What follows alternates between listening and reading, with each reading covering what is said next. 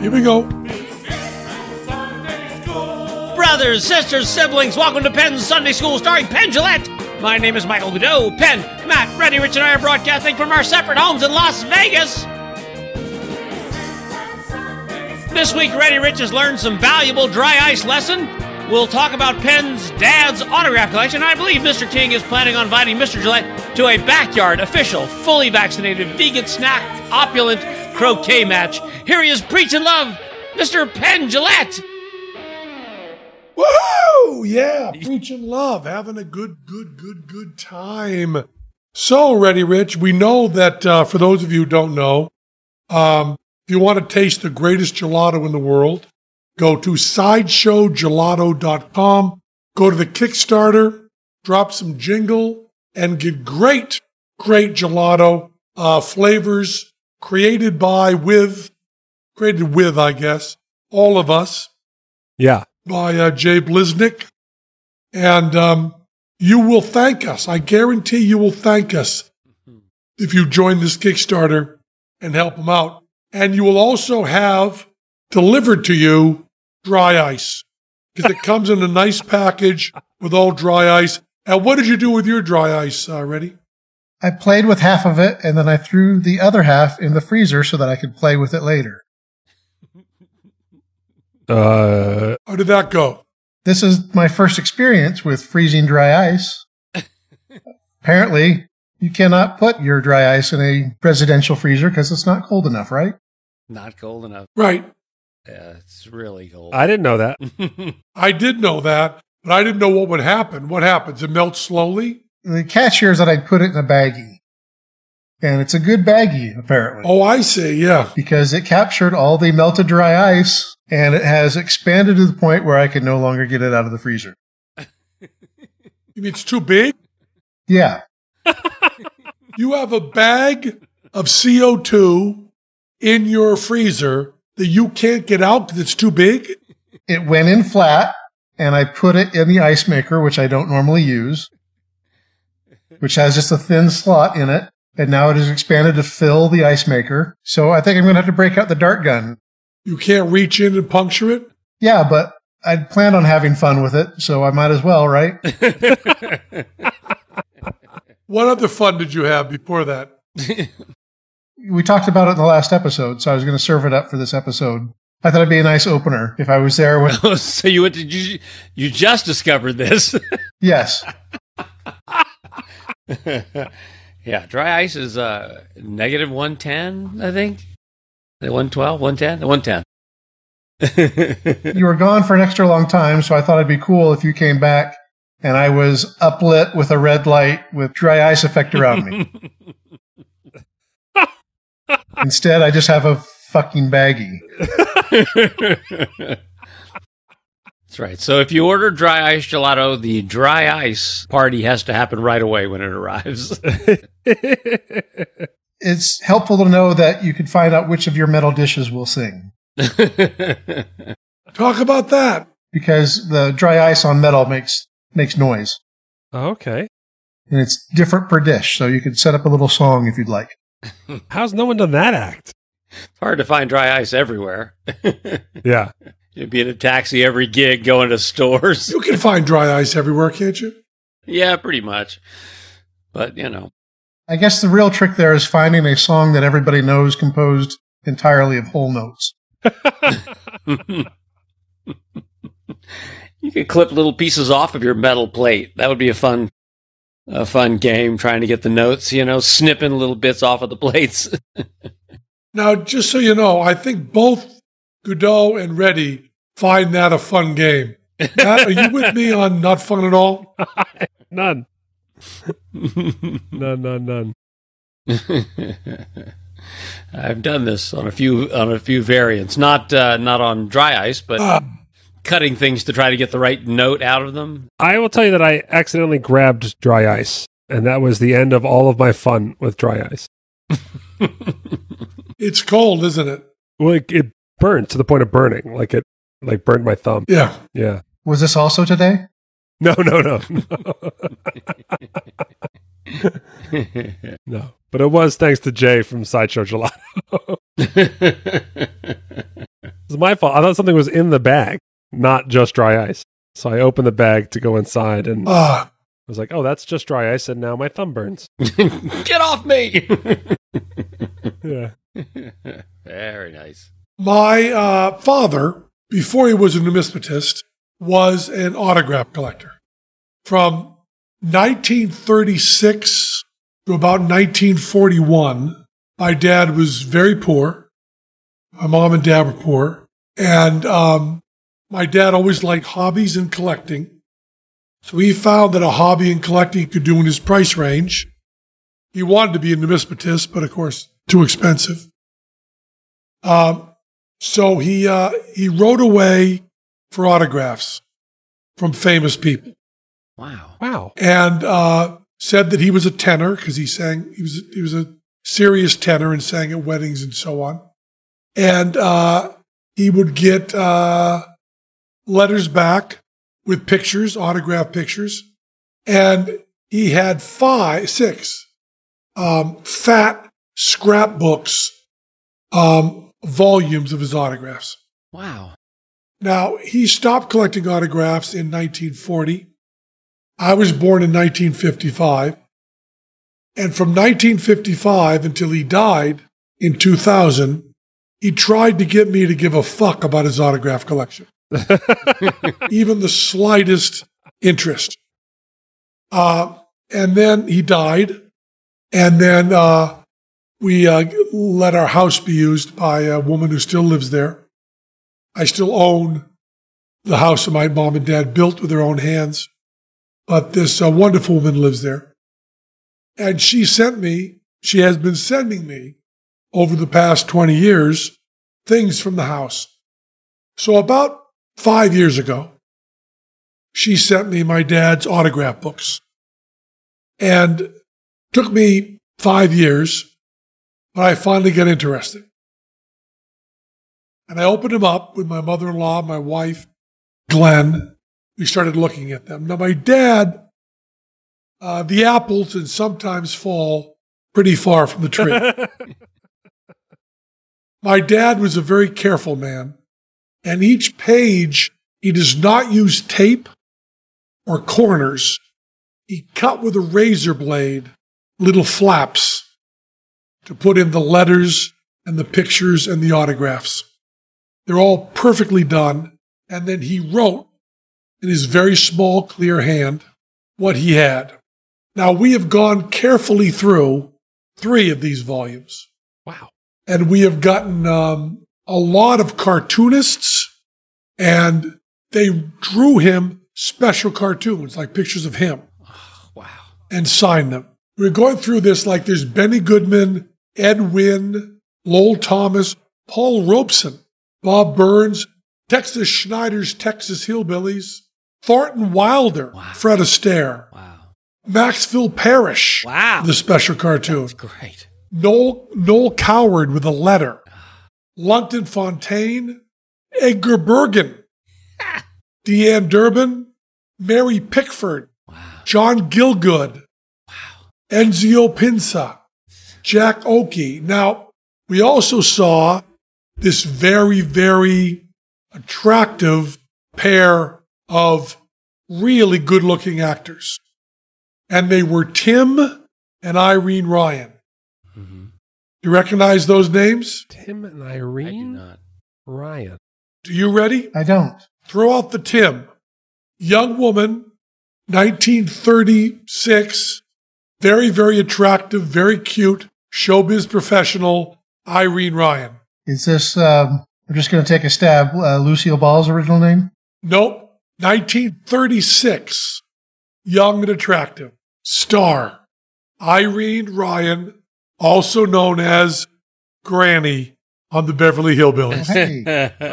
Oh, nice. Boy, it gives you a sense of time, doesn't it? yeah.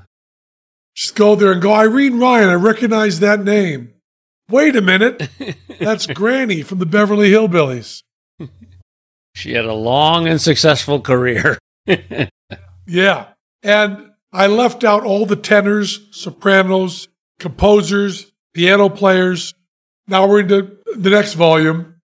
Uh, Jeanette MacDonald, Uh, here's one. I couldn't believe this one. Alan L. Hart. A long personal letter from Alan L. Hart, the first trans man in America. Wow. Wow. Uh, Alan L. Hart was born cis woman, was a doctor and a novelist, and got a hysterectomy and got some other surgery in the 30s to live the rest of his life as a man. Incredible. Alan L. Hart. I thought, you know, somebody must be interested in the history of uh, trans people in America. Alan L. Hart wrote to my dad. Fantastic. My dad wrote for an autograph picture, and Alan L. Hart writes back, Oh, you don't want a picture of me. I'm just a middle aged guy with gray hair who smokes a lot. He says, just an average middle aged guy, is what he says. That's great. Kitty Carlisle, Of course. Ozzie Nelson, Midge Williams, Jack Earle, world's tallest man, hmm Major Mite, world's shortest man, Dale Carnegie, Wow.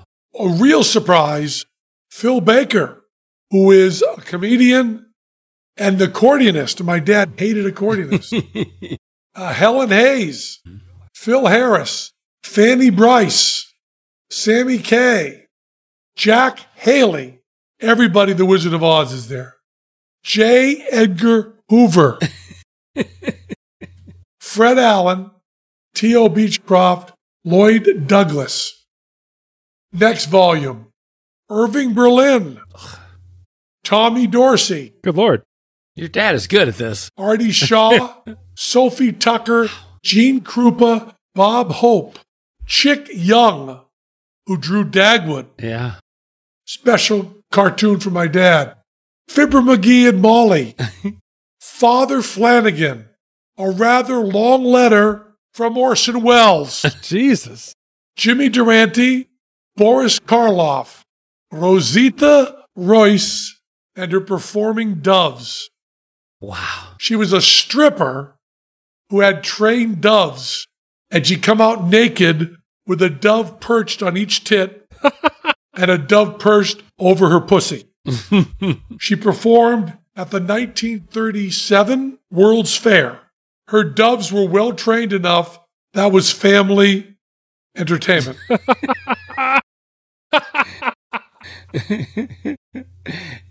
You'd need geese to get away with that now. Another long letter from Emily Post. wow. Very polite letter. and Sher- very polite, very proper. Ann Sheridan, Dick Stabile. I mean, and we're only halfway through. That's so great. Wow. Is there a sample of the letters that he wrote outgoing? Yes. There's also Walt Disney, what? Henry Ford. Wow. So, like I said, your dad was it was good at this. This was not some casual hobby. This was serious. all the Supreme Court justices from the time. That's awesome. So I, my father, as strong and hardworking a man as he was, could not convince his bullshit jive ass son to give a flying fuck about this till 20 years after he was dead. I suggest you killed him at this point. So my chances of getting my jive ass son to give a fuck, zero. Right. Yeah. So I talked to Jeff Gold, who runs a company called Record Mecca, hmm and is an expert on rock and roll memorabilia. And he said that this was actually a little bit valuable. Yeah. I think you should do a Sam Jillette museum. Well, he thinks I should sell the whole Sam Jillette collect- collection. But I'm thinking of pulling a few. If you guys had a guess which ones I was going to pull, which one would pop to your mind? The stripper with the bird act. Absolutely correct. That's a no brainer. That is a no brainer. That is a But I think I might also pull uh, Jack Earle, the tallest man. Yeah. I might also pull Chick Young. It's a drawing by the Yeah. Dagwood guy of my dad. Rube Goldberg. Maxfield Parrish, though. Rube Goldberg drew a picture of my dad. Oh, that's awesome. Wow. Is, does- is, is the Maxfield Parrish have a drawing? Yeah. Wow. And I might pull Jimmy Durante too. Jimmy Durante was my second guess. Yeah. I might pull two or three. No Walt Kelly yet? The pogo? Not yet. No, but it will show up, I bet. Yeah. But um, I've been told, and this seems impossible to me, I've been told that it's actually worth more because it's my father. I can see that. Until you take out the one with the bird lady in it. because that suggests a direct line to you. Well, honestly, like, you know, there's a line to you, and also you, you've spoken of him often on this podcast. So there's certainly like a document of his existence to people that people understand who your dad is. And so I think, And these are all to Herbert Jillette, all of them. My dad's name was Samuel Herbert Jillette. And because his dad was also Samuel, oh, he was called uh, Herbert. And then during the war, he got a job guarding uh, a mill that was important for defense secrets. And to get his pass, he was not allowed to use an alias. oh, fascinating. So the government told him he couldn't be Herbert even to his friends. Wow. Oh, I mean, the guys at work couldn't call him Herbert. His first day on the job, he introduced himself as Sam, and then he became Sam from that day on. wow. So very, very rarely I would meet a really old friend of my dad's, and he would call him Herb. Oh, that's really nice. And that is it. That just that story is worth is is it would increase the value of the all the dear Herberts. How many more volumes exist? You, you said you went through three. I went through uh, three. There are two more, and then one that's missing. Volume one, I can't find. Wow. a mystery. So Chris is looking at the house again. But it's really a weird feeling. What's great about it is the time you go, who's that asshole? Right. You know, Yeah. there's a guy with his hat cocked to one side and a big smile and says, to Herbert, my big fan, you know, Mhm. Joe Belosky. Yeah. And he's there with his hair done and his makeup and he's, he's selling it. now, can you read the names? You just don't know who that person is. You can read the names. But a couple of them, even a search on Google gives you nothing. Wow. Gone. Thought Variety Arts was bulletproof, didn't you, Matt? nope. Tenure Oh. gone. yeah, yeah. As someone who regularly sizes up whether someone will or won't recognize the name Ruby Keeler, I'm, I'm pretty aware of how how fame works. So I don't have my hopes up too high. And I think the name is uh, the name that I didn't recognize, and Glenn was disgusted with me for not recognizing, was uh, a name I hope you all recognize. Let me see if I can make sure I got it right. Yes, Marian Anderson. You recognize the name Marian Anderson? No. No. Okay. Marian Anderson is actually getting a lot of traction now.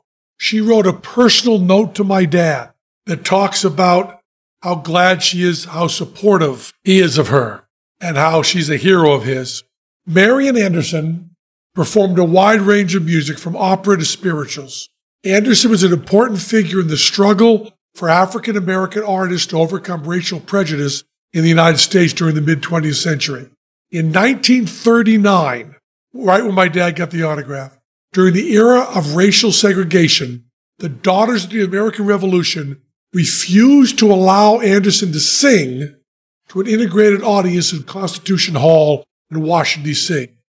The incident placed Anderson in the spotlight of the international community on a level unusual for a classical musician. With the aid of First Lady Eleanor Roosevelt and her husband, uh, Franklin D. Roosevelt, Anderson performed a critically acclaimed open air concert on Easter Sunday, April 9th, 1939, on the Lincoln Memorial steps in the Capitol. She sang before an integrated, I'm going to cry, an integrated crowd of more than 75,000 people and a radio audience in the millions. She was the first African American to perform the Metropolitan Opera. She was a delegate to the United Nations Human Rights Committee and Goodwill Ambassador to the Department of State, giving concerts around the world. She participated in the civil rights movement in the 60s, singing at the March on Washington for Jobs and Freedom in 1963, Presidential Medal of Freedom, Congressional Gold Medal, Kennedy Center Honors, National Medal of the Arts, Lifetime Grammy Achievement. Wow. I just got a little choked up. You know what's great about this is that it shows off your dad as not only a you know an astute collector, but as a good guy. Yeah. You know, getting the signature of the first trans man and this uh, this black singer. These are amazing things. Yeah, he has, you know, Paul Robeson. There are a lot of African Americans who my dad just wrote a letter to going essentially right on. Right. You know, Yeah. Wow. I heard you on the radio. I was very, very moved, you know. Beautiful. So he wrote this. He got the letter back from her. And the fact that she wrote a letter back, Yeah. yeah. Class act. I mean, I guess that means she wasn't giving thousands and thousands of letters. Maybe she was. Just doing, being a good person. Did you understand your father to be this open minded when you were a kid? Uh, yes, I did, because my father um, would not. Uh, I believe there were a couple of incidents where friends of his were asked to leave the house because of a racist joke. Wow. Oh, wow. Nice. And uh, my dad did not do well with uh, anti gay sentiment in the house either. Uh, when the First Congregational Church wanted to get rid of the minister Right. because she was uh, she was a lesbian. Yeah. My dad, uh, as my mom would say, had a fit and fell in it. okay. I mean, my dad, who was a lifetime Christian and died a Christian, quit the church over that. Yeah. It's impressive. And there were a couple of guys who had, this is late in my dad's life, had a company selling bread in Greenfield, Massachusetts. And my dad would say, you know, not using the proper terminology, you know, my friends say these guys are a little funny and uh, they live together and they don't want to buy bread from them. Well, I go in there and they're nice guys. They make good bread and I don't give a damn how they live or what they do. Which, for a man in his 80s, that's about as woke as you're going to get, maybe. Uh, yeah. I mean, that's what it's, that's what it sure feels like. You know, not using the proper terminology certainly was not. A couple of funny guys is not what you want to say. Right. There are worse, there are worse words to use in that sentence. So, Yes, they are. I wish they would use them about us, Matt. Yeah, I would like to be called that. A couple of funny guys. And my uh, my dad also, when he was in Boston, worked at a Jewish camp, Yeah. worked in the kitchen, and he would talk all the time about how if the kosher rules were not followed perfectly, and like milk was in a pan with the meat, my dad would say, you know, they could throw that out, but they didn't. They found a needy Christian family who needed it and had me take it over to them. Wow. And so you really couldn't get away with anything racial, anything religious oriented, or anything sexually oriented in my house. My dad's best friend growing up was African American. And my dad said, any sort of slur, I got in a fight. Till I realized he wasn't going to get a fight. And then I walked away along with him.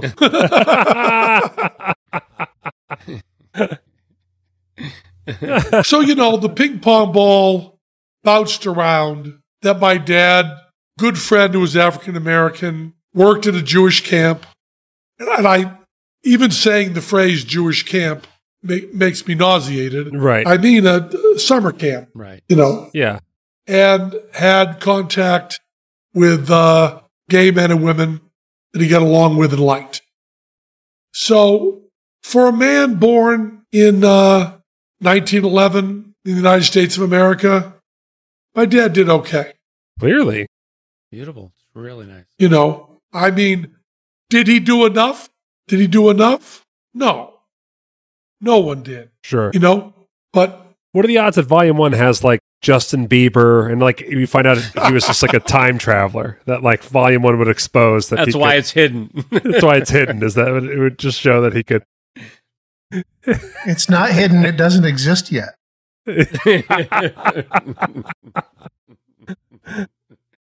Justin Bieber's autograph at 70 years old.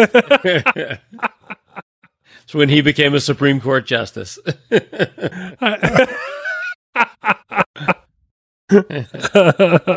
And there's one nice letter that says, You do not want an autographed picture of a Supreme Court justice. You just want an autograph. Believe me. And then there's one uh, radio comedian who writes, I'm very sorry, Herbert, but I do not give out my autograph. Sincerely and signed. That's I'm good. totally doing that. Yeah, I'm doing that from now on. Consider that bit stolen, Mister Radio Star.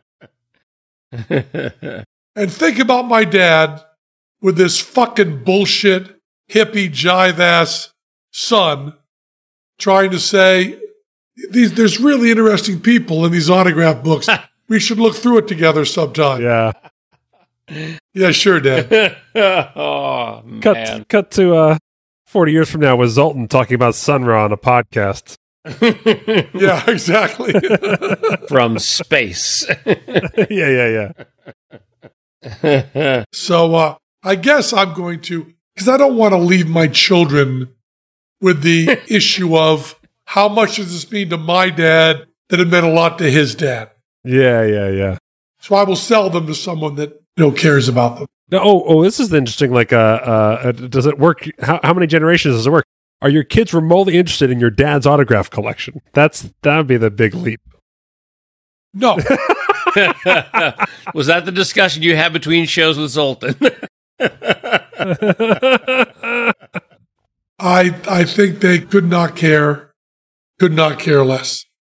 And my two, count them two, Beatle Butcher covers, yeah. Oh boy. nothing.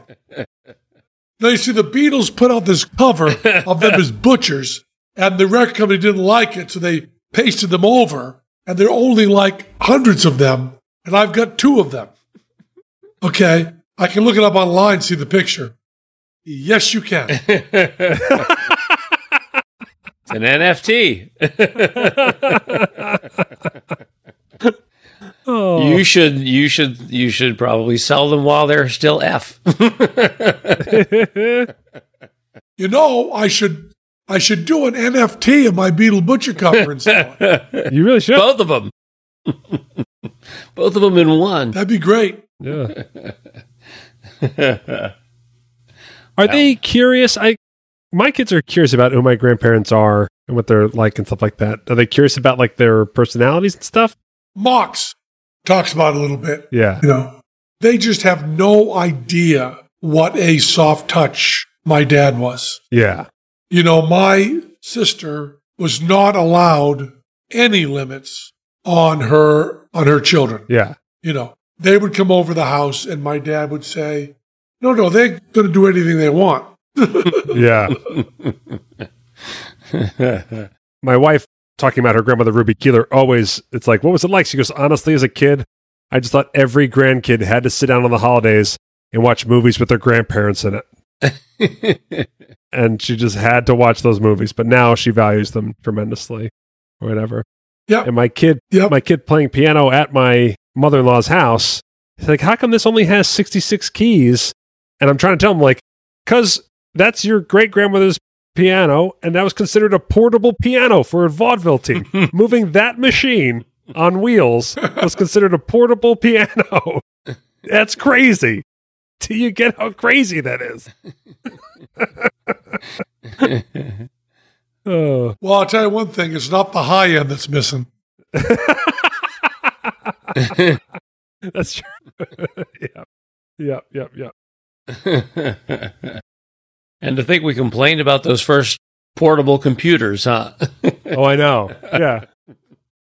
Well, Red, did you know Tim Jenison has the uh, Beiersdorfer, Bosendorfer with the extra octave at the bottom?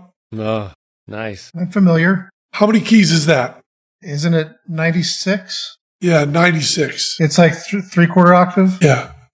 Bosendorfer has a 96 key piano. Oh my gosh. I'll, I'll look it up. And I'll tell you, those extra few keys, extra eight keys, Yeah. lot of space, lot of weight. and very clean because they're rarely touched. 97. 97. wow. That's rare. I guess the eighth key would just be so out of, out of like, is it got to be out of our ear range, right? Yeah. Uh, you can feel it. You could feel it. Hey, Reddy? Yes, You've been watching any master classes? I have. We're going to talk about that because we're going to talk about Masterclass, who's been supporting us very much on this podcast. Masterclass is such a good way to learn from real experts. And having said real experts, the best in the world, the people at the top of their field, know better ever. We, of course, are featured in Masterclass with our class on magic. And you can learn, I got to tell you, the job they did on taking the information we wanted to bring across to people and putting it in terms people could understand was really amazing. Uh, the classes are wonderful. I did one as an astronaut. No, I did one about an astronaut because I'm not an astronaut. I couldn't do it as an astronaut. I did the basketball once, make sure it's really good. And you can learn a lot in 10 minutes. I highly recommend to check it out. Get unlimited access to every masterclass, not just, not just Penn and Teller's um, magic one, but every masterclass. And as a Penn Sunday School listener, you get 15% off an annual membership. Go to masterclass.com slash penn. That's masterclass.com slash And for 15% off masterclass. What have you been doing there, Reddy? Nancy Cartwright, oh, Oh, the Simpsons? Voice of Bart Simpson. Yes. And what does she teach? She teaches voiceover work. And is it great? It's pretty awesome. My favorite thing about it is a, an extended chapter on how to get work. Yeah. Oh, wow. really nice. Wow. I'm gonna have to watch that one. Yeah, well, there's there's uh, there's good work for voiceover. You learn how to write a book or a screenplay or just a letter. Learn how to communicate with your boss or your family. Make dinner worthy of a Michelin star. Just make really good scrambled eggs. Whatever you're interested in, it's cinema quality classes. Give you unparalleled access to a renowned master. Lessons range from specifically showing you how to execute a technique to a master's insight about craft can be translated across many fields and disciplines. Explore lessons in any order you'd like across your phone, tablet, Apple TV, and computer. Lessons of approximately 10 to 15 minutes in length and easily into your everyday life. In addition to video lessons, master classes give you uh, downloadable lesson recaps and supplemental materials. Cooking class, you get recipes and all stuff like that. So check it out. Go to masterclass.com slash, Penn. that's masterclass.com slash Penn. for 50% off your membership. You know, they, they talk about them being uh, a 10 minute lesson. And, and I just want to mention that that's each course is, is, is long. You know what I mean? Yeah. If you, you think, well, I guess a 10 minute lesson, I'm going to only get 10 minutes of Steve Martin teaching me how to write comedy. No, it's not. It's hours of Steve Martin teaching you how to do comedy broken down into 10 minute sections. That's important to point out. Oh, they tell you about stuff being broken down. With HelloFresh, Yeah. you get fresh, pre-measured, pre-measured, pre-measured ingredients and mouth-watering seasonal recipes delivered right to your door. Skip trips to the grocery store and count on HelloFresh to make home cooking easy, fun, and affordable. And that's why it's America's number one meal kit. HelloFresh cuts out stressful meal planning, and grocery store trips so you enjoy the cooking and get dinner on the table in about 30 minutes or less. HelloFresh's fresh ingredients are sourced directly from growers, delivered from the farm to your front door in under a week, contact free, of course. Over four in five HelloFresh customers say HelloFresh helps them lead a healthier lifestyle with delicious, low calorie, carb smart, and vegetarian options available each week that can be made vegan in a twinkle. I've had them. They're really great. How you doing with HelloFresh there, Goudeau? You know what? My daughter made dinner last night. A uh, spinach ravioli with uh, uh, a creamy lemon sauce. Fantastic. And my daughter did it. And she did it all with HelloFresh? All whole, all fresh, all delicious. Really great. The produce is good. The food is good. Great. There's no waste. It's environmentally much more sound than you think. It's more sound than going to a supermarket. It's really, really well done. So check it out. Check it out. Cooking with your family becomes fabulous. It's quick, it's easy, and it's real. Real, real food, real good food. Go to HelloFresh.com slash PSS12 and use the code PSS12 for 12 free meals, including free shipping. You're on your honor here not to put it in PSS 13 or PSS 14 and get more free meals. Go to HelloFresh.com slash PSS12 and use the code PSS12 and even dozen of meals, including free shipping. HelloFresh.com PSS12. It's a, it's a really, really great America's number one meal kit. It's a really fabulous thing. Really, really So good. good food. Speaking of food, You know, Goudeau offered to take me out to the Colorado River and go meal panning. uh, how you been doing without a car already, Rich? I've been walking several hours every day, and I'm start starting to love it. Where do you walk to? The grocery store or the drugstore. And how far away is the grocery store? My shortest walk is half an hour either way, and I do them at night because it's the desert, and I don't want the sun beating down on me. We talked about my first trip. I, I went to a Target and bought a really heavy item and gave up walking back. So my second trip, I learned my lesson and took a cart with me, a luggage cart with the elastic straps on it. And uh, that trip, I learned that most of my route to the grocery store is not paved, no sidewalk, and luggage carts don't like gravel.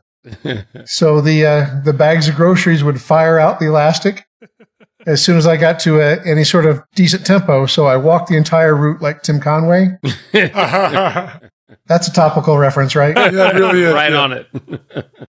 I should have gone with uh, uh, Drax from Guardians of the Galaxy. Yep. I, I'm pretty sure this story ends with you buying a mule, right? That you now own a mule.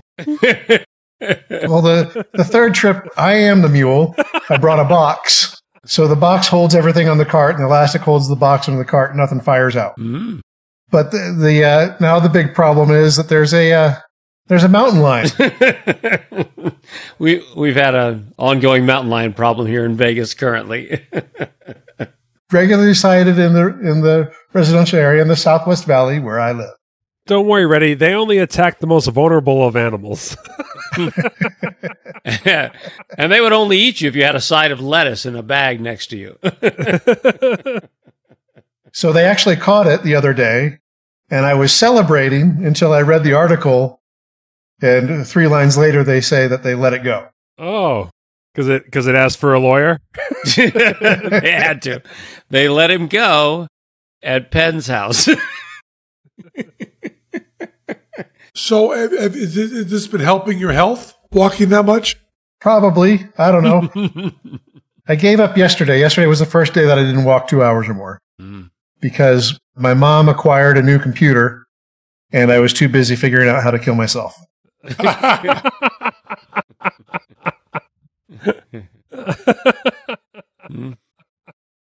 That story tells itself, correct? Yeah. so, what was on? Uh, what was on? What was on Fool Us? You had on your. Uh, do, you- do you know Bill Goodwin, the librarian at the Magic Castle? Yeah, but not well. Okay, so he came on, did this really kind of cool trick where just with cards, but he had the nine and the four card, and so they were usually nine minus four is five. So they were he just spread it, and they were five five apart. The nine plus four is thirteen. He spread it. It was, it was thirteen cards apart. Multiplied it. They were thirty six apart, and That then was a really good trick. it was really super slick, a really slick trick, and had a bunch of good math agreements, which you love. I couldn't even understand the last one that got me to 49, but it got there, and uh, and they were sure enough they were 49 cards apart. Same deck in his hand the whole time, just putting them together and spreading them. It's really neat. Did that fool us? I forgot. It did not. It did not. Um, I don't know if you got fooled. Oh, you did get. Well, yes, you got. You gave out one foolish trophy on this episode. We had Nathaniel Siegel came on, and he had like a number square on one hand and kind of like a, a weird grid on the other, and ended up going through. Had Allison say stop when he was using a number clicker, and then the number that she stopped on, he did a full magic square with that number that Allison stopped on. Then uh, that turned out took the grid and took glass off of the grid and put it sideways, and it was all the numbers from the first grid predicted in the second grid. And he flipped it over, and the grid spelled "fool us" on the second grid as well. Right. Yep. Pretty slick. Very, very mathy day. Very mathy day. Yeah, it's a lot. It's a lot. For anyone who had suffered this part of the SAT, this was not your episode. Ryan Hayashi came on with his son Johnny. Oh yeah, I love them. I love them. Yeah, remote from Germany, and They were the first thing we recorded. Yes, that's right. Good memory. Yes, so it's the first remote we did. So I was going to say is that Ryan and, and Johnny did a great job, and the energy was super high, and they were waiting around for a long time because they were the first ones to do a remote with us uh, for their interview. But uh, really cool stuff with cups and balls. To again, four handed magic. So Yep. totally really fun uh, routine of doing uh, cups and balls um, with a lot of different kickers, uh, including producing five ball bearings that don't even fit in the cup on top of the cups at the end. Yeah. Really slick, really slick and the stuff. four-handed stuff, you know, when we do it, I like it. When other people do it, it's like, boy, that's hard to bust. I know that was a tough one. That was a tough one. Uh, but really fun energy, and Ryan's got such a great stylized energy. It's really nice.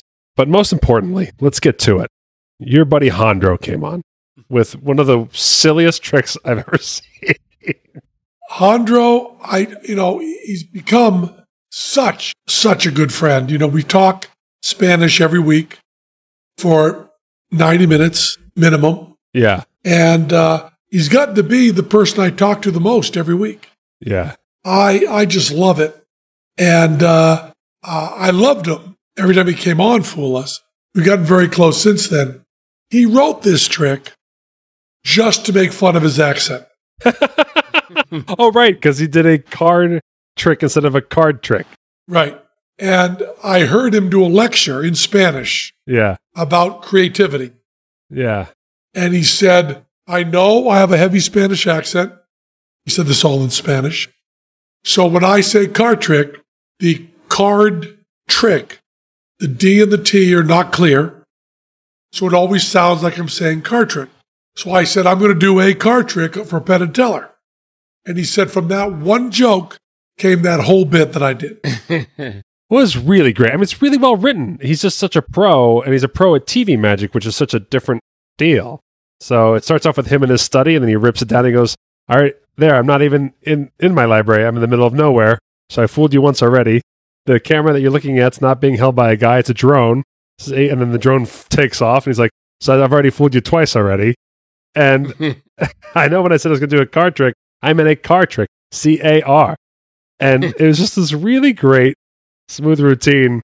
Um, but yeah, he sent, you guys wrote down a three digit number, sealed it, and sent it to him, all duct taped and autographed. And he opened it for the first time and revealed the number, then got on this tiny, adorable car and ran it into a series of gigantic dominoes. And then the dominoes revealed words from the helicopter view, uh, one The drone view. the drone view. D- I'm an idiot, and uh, and it spelled out a, a joke about his own. He's, like, I bet the number is this number. Wait, no, that's my favorite number. Your favorite number is, and he had the number correct on the. And he had a lot of like six foot dominoes set up in a field. Yeah, and he just ran into the, the four rows. He ran into four dominoes, create four cascading effects to spell this beautiful effect from a drone shot. I mean, just perfect use of like doing, you know, the show, the season highlighting remotes, doing remotes. And to do something that big and that silly, I was just like aching with jealousy. I just loved how big and silly it was. Jandro is not afraid to work. Have you noticed that? No, yeah, yeah, exactly, exactly. and he, and it was uh and it was really well done, accurate predicted, and, th- and then you uh you gave him his third foolish trophy. He just, whenever he wants to get, pick one up, he just can't. well, the fun bit you didn't get to see this because we don't we don't often roll the packages in live, but the footage was of him talking about how he fooled you once, and he was using his foolish trophy to like brush his teeth and like eat dinner, Uh, and then he's like, then I then he realized he needed a second one, so it cut to him playing ping pong with someone with the two foolish trophies, and then he's hanging his towels after getting out of the pool, and he takes off like uh, his robe and whatever, and he hangs his shirt, robe, and then his towel. He has no third hook for his towel, and so that's why he decided to come back on Fool Us was to get a third trophy to, to hang his towel. Just, just really clever through and through. Outstanding stuff. and then the finish Yeah, was featuring Moxie Jillette. that's right. Moxie Jillette dressed as Alice in Wonderland. Yeah. In a bit that I think everyone believed. Everyone believed that that was really a prop of Teller's when he was a child. Yes. yeah. Because there's no story of commitment to to magic that people will disbelieve about Teller. Right. and Teller did write the poem, Okay. although he wrote it six months ago and not 50 years ago. Right. And uh, it really is in his style. You know, we looked at his notebooks and really got it from there. And uh, that prop is beautiful. Yes. I mean, Moxie comes out of nowhere. yeah. It's really impressive. So And we used Moxie because this was heavily during lockdown and Moxie was in our bubble. Yeah. So I don't know if we would have used Moxie if we had someone else for a choice. But um, I think Mox did a great, great, great, great job. it also was uh, the last thing we shot for the season was that Yeah. was that hung, and it was really kind of nice to. And Emily and Moxie came in and they were tested up or whatever, and so it was like a neat, a neat little brief expansion of your bubble there at the end, and it was neat to end the season, and then uh, and also, uh, it was the end of the season, so Teller I think made sure you guys shot that bit like seven or eight times, which is a lot for Fool Us. You guys Teller did not want it to end.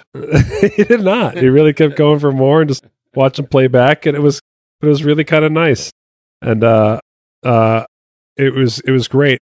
And I'll tell you uh, this, and and talking about it now, which is really wonderful, is that I remember sitting there because you guys were running through it a lot, so I sat in the Penn and Teller seats watching you guys do the do this taping thing, and I was like, oh, I'm in the Penn and Teller theater. I'm looking at Penn and Teller in the back of the chairs, and I looked up from the uh, looked up into the rafters above you guys and saw the apron of the Penn and Teller curtain up there in the theater, and I began to get very emotional because it was so awesome to be in that theater. But then I looked up and was like, "Wow, are we still so far away from that curtain coming down for a live audience?" And it just was like this this season of Fool Us in the Bubble was like this great kind of like brief respite from the weight of what the pandemic was doing, you know? And so when I saw this bit come on now with the news of you guys returning on April 22nd, I was really emotional again watching that bit uh, last night. You know, I said this to Teller. I might have said this last week too, but uh, I'm terrified of the show we're doing. Terrified. but I'll tell you, we're doing six new tricks, and we don't remember the old tricks.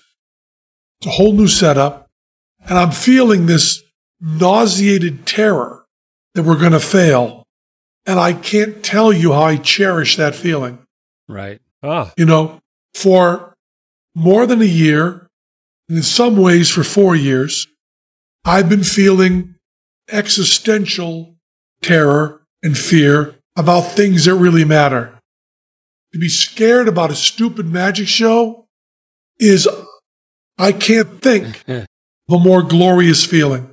I'm picturing being backstage with Jonesy playing the music as I walk out knowing I got a lot of bits in the show I don't know, the feeling of being nauseated, terrified, flop sweating. Oh, do I look forward to that? That's a luxury. That's a luxury. Yeah, don't instead of worrying that everybody on earth is going to die Yeah. Yeah. Yeah. and that we have a madman as president. yeah. That is nice.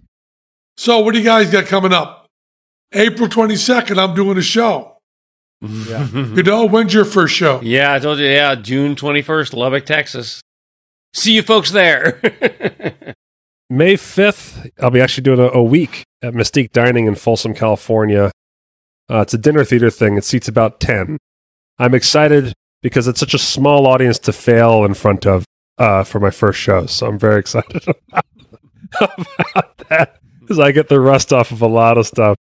Uh, but uh, uh, the, the, the lead butler is an exceptional magician. So I know if anything goes wrong, I can just pull him on and just be like, finish, Steve. Go for it. Give them what they want. And Reddy, you have any plans of getting a car or are you just going to keep walking? I'm looking at going to see Brood X while you're shooting Fool Us. What's Brood X? The 17 year swarm of cicadas in the Midwest, Oh, yes. which came out the year I graduated high school and then the year I graduated college. Oh, wow. And the year you graduated from the pandemic. it took you 17 years to get through college. I had a DJ career in the interim. no, okay. All right. That's great. Those are great numbers then. yeah, exactly. We've done, uh, when the cicadas came, we go on TV and there was a cooking show that showed how to cook up Mhm. cicadas yeah. and Teller was chowing them down on TV. You always count on Teller. Yes, exactly. So uh, we'll be in the world soon. Yeah. Did you uh, did you go out into the world at all yet, Matt? I did. So we went to uh, visit my uh, my mother in law, and uh, it was so funny because I, you know, my woke up, my kid was feeling a little sick or whatever, and we were supposed to try to go out to the beach. And all of a sudden, we said, "Well, maybe we shouldn't go to the beach." And both kids were like, "No, I want to go to the beach." and I was like, first off, my kids never agree on any activity whatsoever. And then, then we were like, "You're sick. It will. It's L.A., so it'll take us an hour and a half in traffic, and even more traffic coming back. So we're going to spend probably four hours in the car to spend an hour and a half at the beach." And they were like, "In, no problem." it's like, "You hate traffic. You complain anytime there's any traffic. You sure you want to commit to this?" And they're like, "Yes." And I was like, "So, oh," I was like, "the the, the family party pooper thing is still happening. I'm the party pooper. I'm the one in the way of this happening. So let's go to the beach." And uh, we went to the beach, and it in Santa Monica, right outside of Santa Monica Pier. Mhm. It was weird to see, you know, like the the, the Ferris wheel was idle, and the beach wasn't crowded. Uh, but it, we masked up up until we found a little spot on the beach, and then took off our masks for an hour and a half. Hmm. And the water was freezing, and both of my kids went right in it and were swimming in the ocean, yelling for daddy to come in. And I went in about shin deep and informed my children how crazy they were. And uh, then an ice cream person came by. We masked back up, and then I ended up spending fucking fifteen dollars on two things of ice cream. Welcome back to the real fucking world. and, and, uh, and for an hour and a half, it felt very, very normal on the beach, and it was awesome. That's my good dad advice. Get a wetsuit. You'll be the only dad in the ocean with the kids. like one piece of a dad advice. Get a wetsuit. That's good dad advice. That is really good dad advice. You know, we like to make jokes about Jonesy being more bitter than 97% dark chocolate in coffee grounds. We don't talk a lot about Matt suppressing rage. And I'm curious what hour seven. what exactly is going through your head on that trip over the Cajon Pass on the way back? Oh, dude, my kids definitely learned every curse word from me driving in a car. Okay, guys. Uh, want to remind you again, Sideshow Gelato. You want to spend 15 bucks on ice cream, get the best in the world. That's true. Yeah, yeah. Do it right. Do it right. Get Sideshow Gelato. and that was Penn Sunday School. That was Penn Sunday School. Cha cha cha. And to our listening ears, You become naked.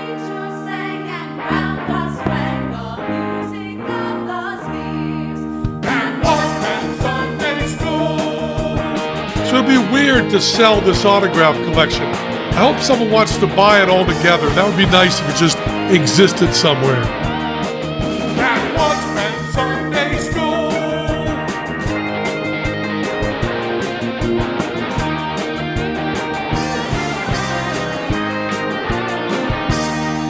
That once meant Sunday school. You know we love you. What do you got, Matt Donnelly? All right, these are the following people that could start the bidding war for Sam Jillette's autograph collection. Winter Wiakowski, Aaron Malo, Michael Torbay, Allison Sage, Jason DiFilippo, Central Park Owl, Michelle Yiser, Kelly M, Jim the 20 year naked magician, Danny Olwine, Jeremy Davidson, Kelsey Johnson, Carlos Alvarez, Crazy Cat Lady Scoop, David, Doug Hirschberger, Dr. Scoop Little, Eric Doble, Fractured Adventures, Grace, Jacob McCully, Jamie Thrasher, Jake Schneider, Jeff Baker, Jeremy R22, Jesse Miller, Joseph Mastrangelo, Kelly Reeves, Larry Hess, Leah B, and making relevant jokes two months late, but I'll have the soup, Kirill Varshavsky. Okay, thank you.